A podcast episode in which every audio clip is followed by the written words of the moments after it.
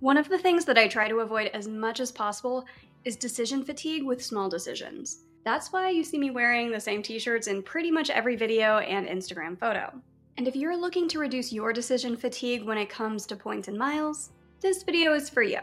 We'll walk you through some quick rules of thumb for when it makes sense to buy points, how to pick your next card, and how to check if a limited time promotion makes sense for you and you're not just jumping on it out of FOMO. Also, make sure you stay until the end because I'm going to walk you through my personal rules of thumb for how I decide which people and services to invest in for GeoBreeze travel. Okay, let's jump right in with how to decide if you should buy points if they're on sale.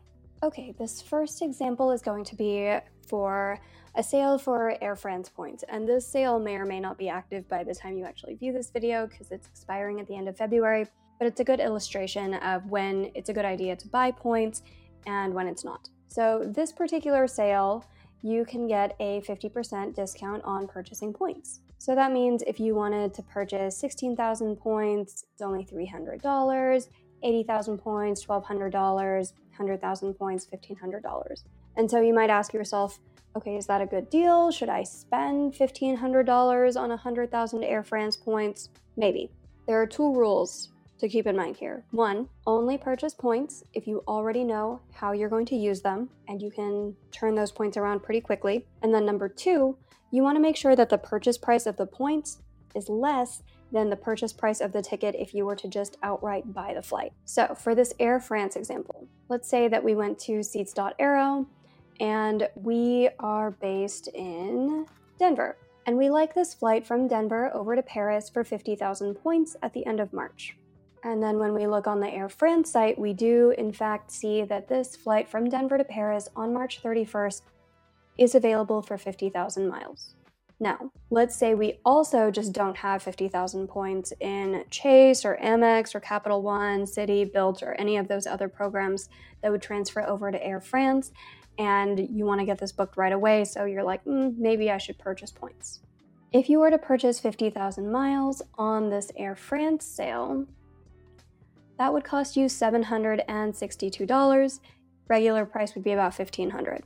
Is that a good deal to purchase this business class flight for about $762. Probably yes, but we do want to compare how much this ticket just costs if you were to outright buy it with money. So to do that, I usually just go to Google Flights and then I search for this particular route from Denver over to Paris on March 31st. Here's this Air France flight. It leaves at 5:45 p.m., so it's the same flight. The cash price of this ticket is $4300, close to 4400. And so instead of paying $4,400 for this, even if you don't have any credit card points right now and you have no high rewards earning credit cards, you could just go in and buy points, spend $762, buy the 50,000 miles, deposit them into your Air France account, and then you save about $3,600 that way by just purchasing the points and redeeming those rather than outright purchasing the ticket. And again, you don't need any special credit cards or anything to do this. But let's say that you really wanted to take this flight down here, where it's almost 250,000 miles, 246,500 miles. They won't even sell you that many points at a time on Air France. But let's say that they did and it was just 2.46 times the price for 100,000 miles. That would come out to $3,751. Now, that is still slightly cheaper than just doing the cash price, which is still about $4,300 for that particular flight. But in that case, it is still a better deal to just purchase the points. So that is the logic here where you would want to find a good points deal, see how much it costs to purchase the points, and then compare that to how much it costs to just purchase the flight outright. Because instead of paying $4,400, you can get this flight for 50,000 miles, which you can purchase for about $762. Here's another example of when it might make sense to buy points. So, the Palazzo Resort in Las Vegas is bookable with IHG points. Normally, the cash price would be $559 per night, but on this night, on June 20th, with points, it's only 28,000 points. So, our choice is would it make more sense to buy 28,000 points or to pay $559 assuming we don't currently have any IHG points. Well, at the time of recording, IHG has a sale on points. And so to purchase 28,000 points, that's about 15,000 plus 13,000 right here, it would be $172.50 to purchase 28,000 points. And $172 sounds a lot better than 559. So it would be a good deal to purchase points to then use for the Palazzo. But let's compare that to the Venetian.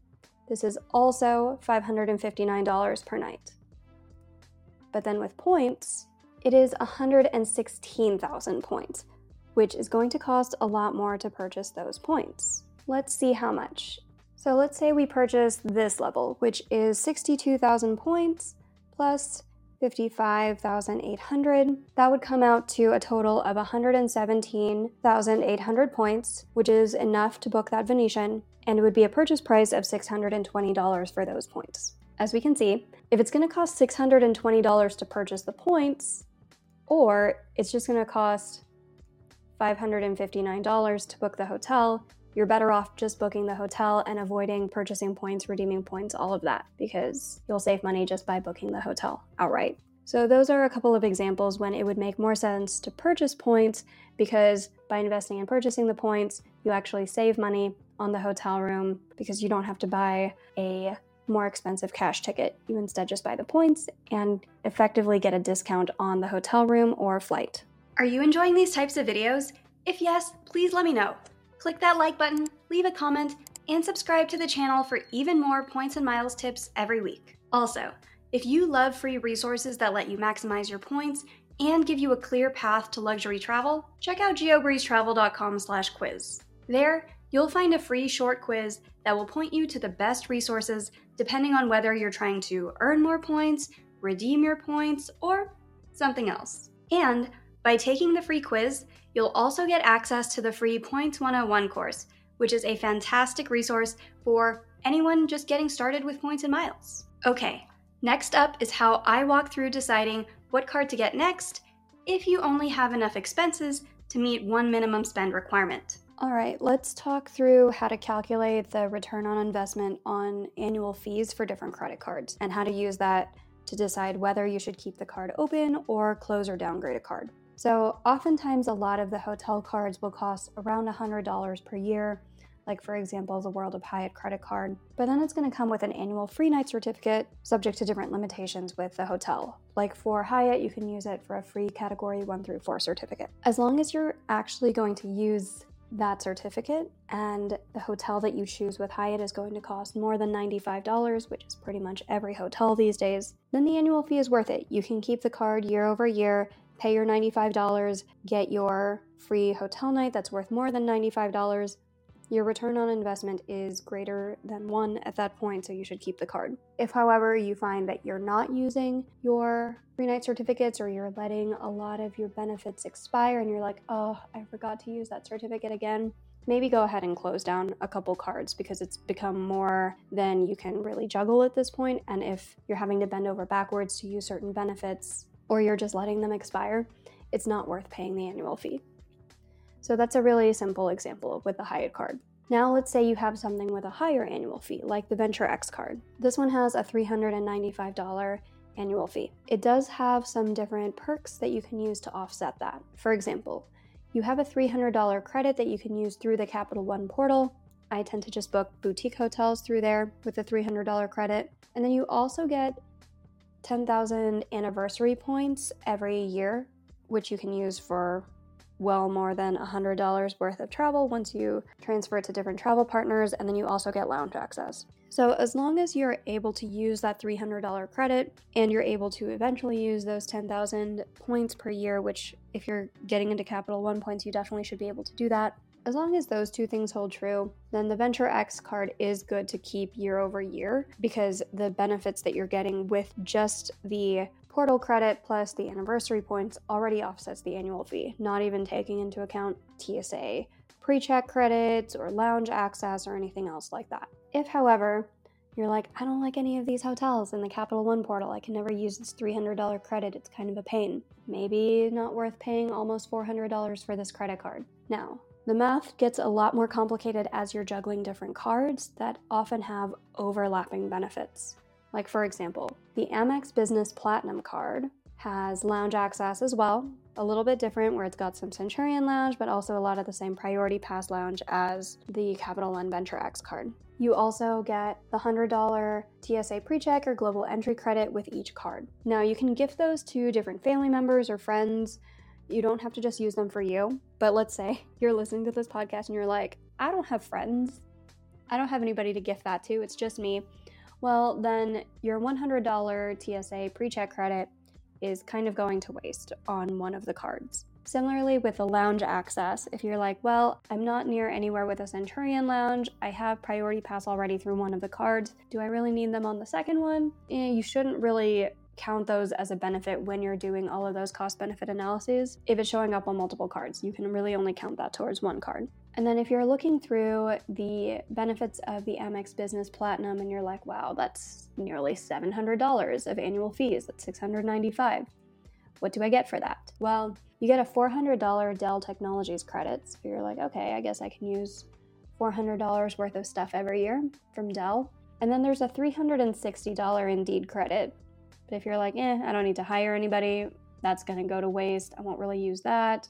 $150 Adobe credit. I've personally never used that. $120 wireless telephone service credit. Some people might be able to use that. I personally use Google Fi for our phone service, which unfortunately does not count for one of their wireless telephone service credit partners. So I'm not able to use that either. I do use the $200 airline fee credit, and we do use the $189 clear credit. So between that, let's round up to 200 here, 200, it's 400, and 400 Dell Technologies. So it's roughly justified with getting the $700 annual fee if I'm able to use all of those different credits and it's not overlapping with something else like a personal platinum or something like that. But if you were like, eh, I already have clear credit through a personal platinum and I don't really need any more Dell stuff, I'm not able to use any of these different benefits, and it's not worth the $695 annual fee, then you don't need to carry that card year over year. You can downgrade it to an Amex Business Gold or Business Green or something else lower so that you don't have to keep paying those annual fees.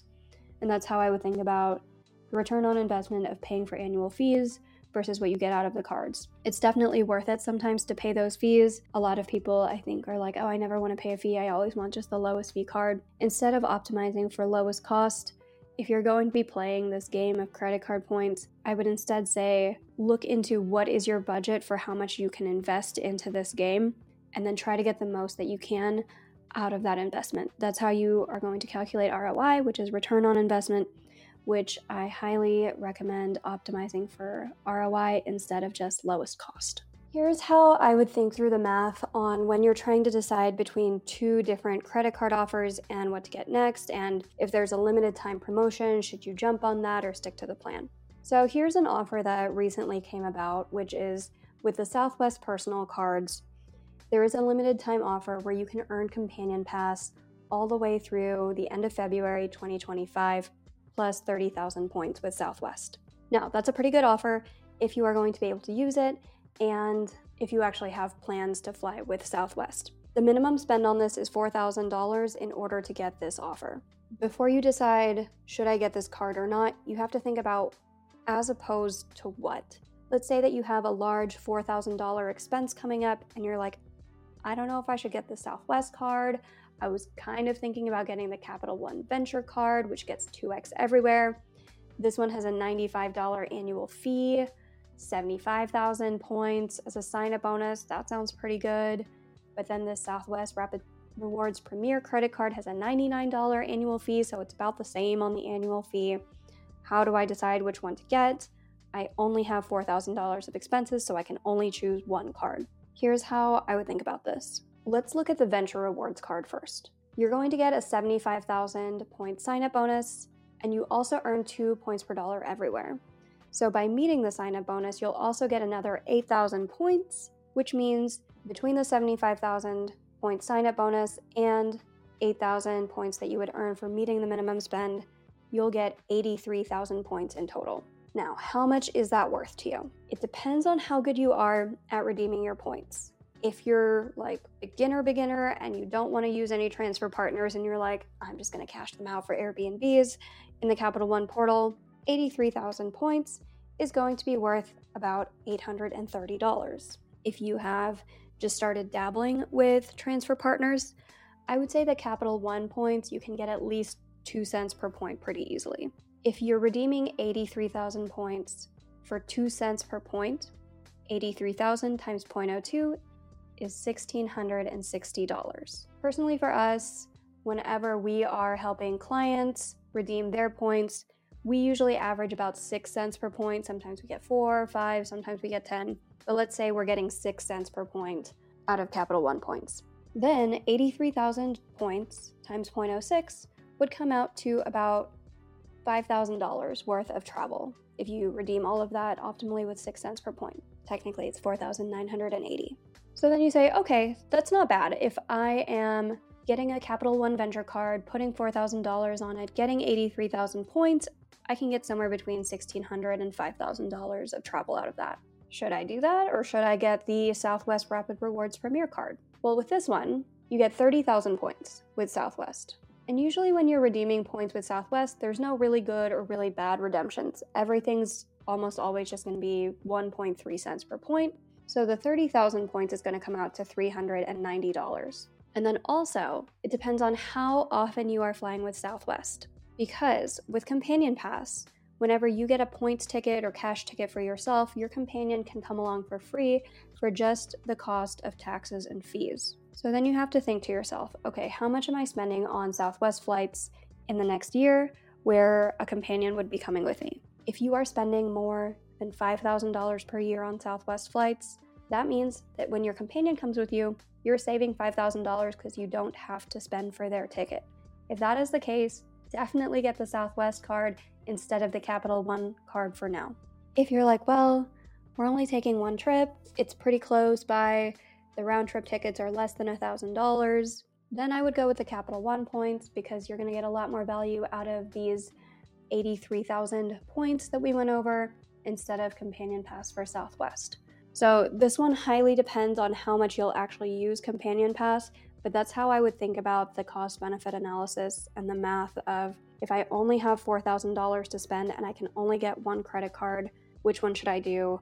All else being equal with annual fees and everything else. Obviously, the math gets a little bit more complicated if you're like, well, what if I get the Southwest Priority credit card? It's got a $149 annual fee, but we also get the $75 credit and 25% back on savings, anniversary bonuses. The math can get pretty complicated at that point, but I just wanted to show this as a quick illustration of do some quick math to see how much benefit you would get out of a particular card, compare it to how much benefit you would get out of card option number two, and then just go with whichever one mathematically shows that you would get more benefit out of it based off of your particular travel style. Another quick way to figure out what card to get next is just to ask. We offer free credit card consultations at geobreezetravel.com slash consultations. We'll send you personalized recommendations based on your particular goals, budget, and lifestyle.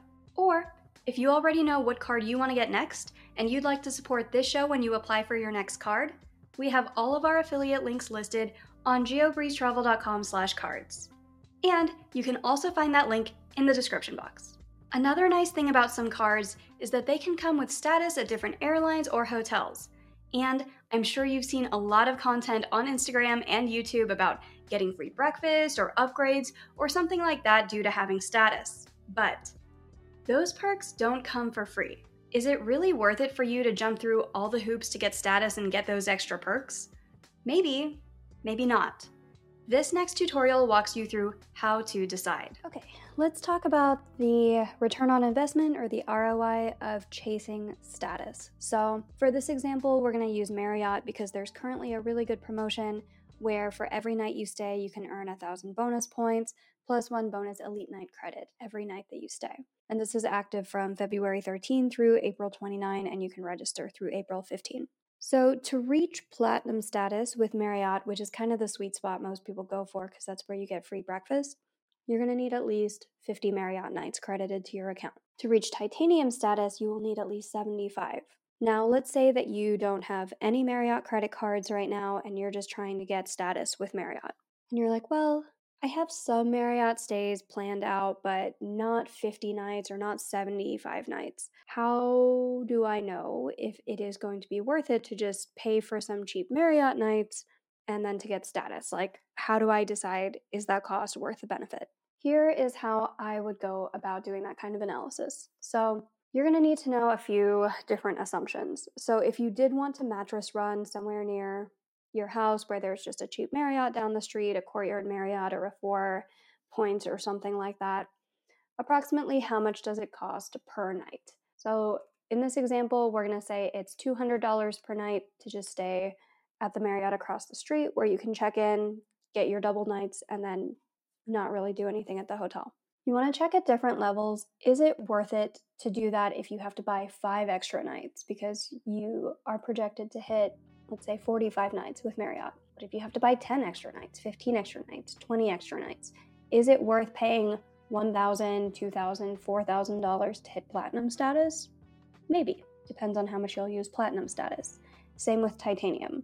Is it worth paying thousands of dollars if you're just a little bit short with status in order to obtain that status? It depends. So, let's say you wanted to go for platinum status how much are you actually going to use these benefits after you get the status? So let's say that you're only going to stay 10 more nights with Marriott in the time period where you'll have the platinum status before you lose it. What are you going to get out of having that status? You could get breakfast for a couple people, you could get room upgrades and welcome gifts. Marriott has a great list of different platinum benefits like 50% more points, welcome gifts, enhanced room upgrades. So, what I would do is come up with a dollar value that you would stick on each of these different benefits that you're actually going to use. So, for the 10 nights where you would stay with Marriott after you get this status, which hotels are those going to be at? And how much is breakfast going to be at those hotels? If you're like, I really, really need free breakfast, okay, maybe it's worth it to get status to get the free breakfast, or maybe you should just pay $40 for breakfast and not pay $4,000 for fake Marriott nights. So, what you'll want to do is make sure that you have kind of laid out in a simple spreadsheet how much is this going to cost me from additional nights at Marriott that I was not planning to do anyway, and then what am I going to get out of that. So, look through all of the different benefits that you get and try to come up with a dollar value for these. If you're watching this on YouTube, you can see for the room upgrades, I said for platinum, maybe you're getting an extra $200 of value per night for the room upgrade, where maybe you get upgraded from a $300 room to a $500 room or so each time.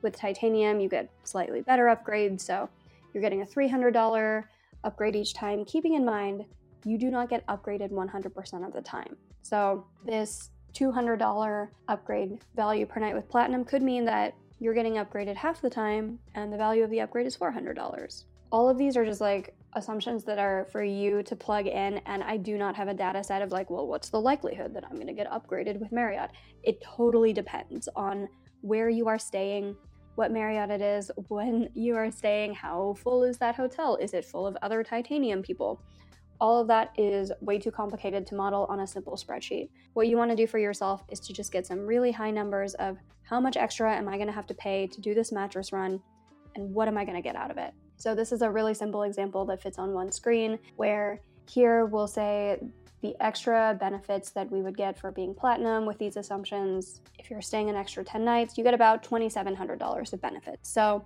if you had to mattress run at a $200 hotel and you only had to buy five or 10 extra nights, which would then turn into 10 or 20 elite nights, yeah, totally worth it. Do you have to buy 15 or 20 nights?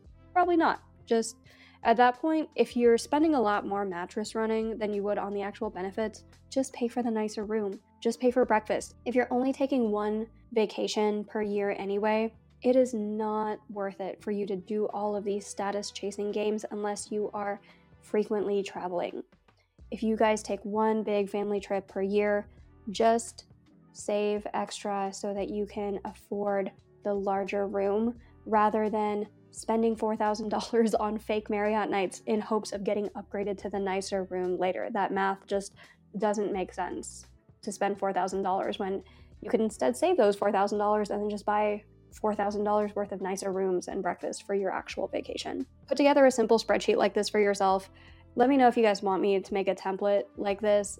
Like I mentioned, there's so many different variables based off of where you're staying, how many Marriotts you're staying at. Like, are you able to mattress run somewhere like Mexico where you can probably get hotel nights for 30 or $50 or something like that? Or are you going to be somewhere where you have to pay $200 per night to do a mattress run. So it depends on a lot of different things, but this is just kind of the one, two, three steps that I would do to figure out if mattress running any nights are worth it.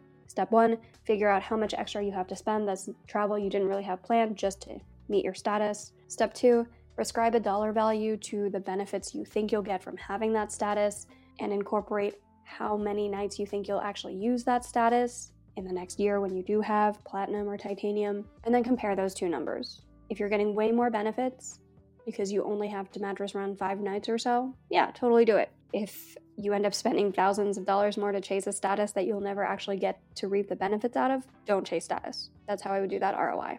By doing a quick cost benefit analysis like this, it can help you make a ton of decisions faster.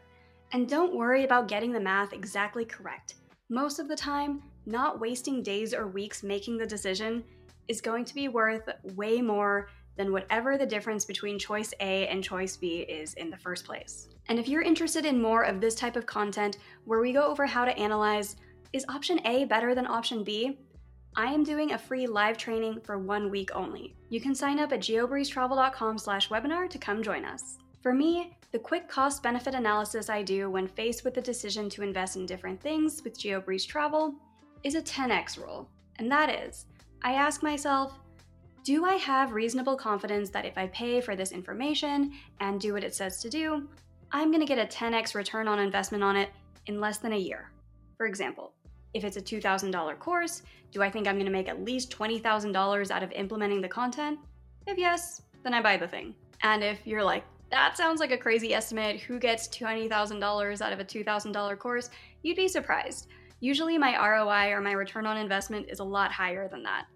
In the beginning, I paid about $2,000 for a how to start your business course, and I think I made $60,000 in revenue that first year while still working full time as an actuary. And then I bought a how to launch a course course, and I think that was about $2,000.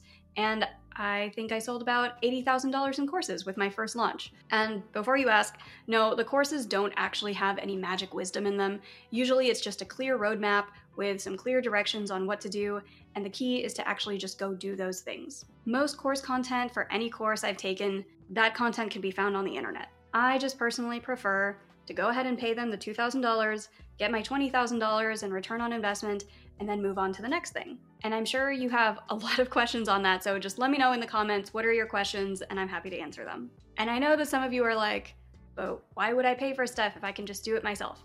Yes, that's that's totally a thing and most any industry. If that's you when it comes to points, that's why I make these step-by-step YouTube tutorials is for my DIY points people. I appreciate you. However, if you're a busy business owner or individual who spends $100,000 a year or more on expenses, and you would prefer not to watch hours and hours of tutorials of my lovely face in order to optimize redeeming points for your next trip, I can appreciate that too.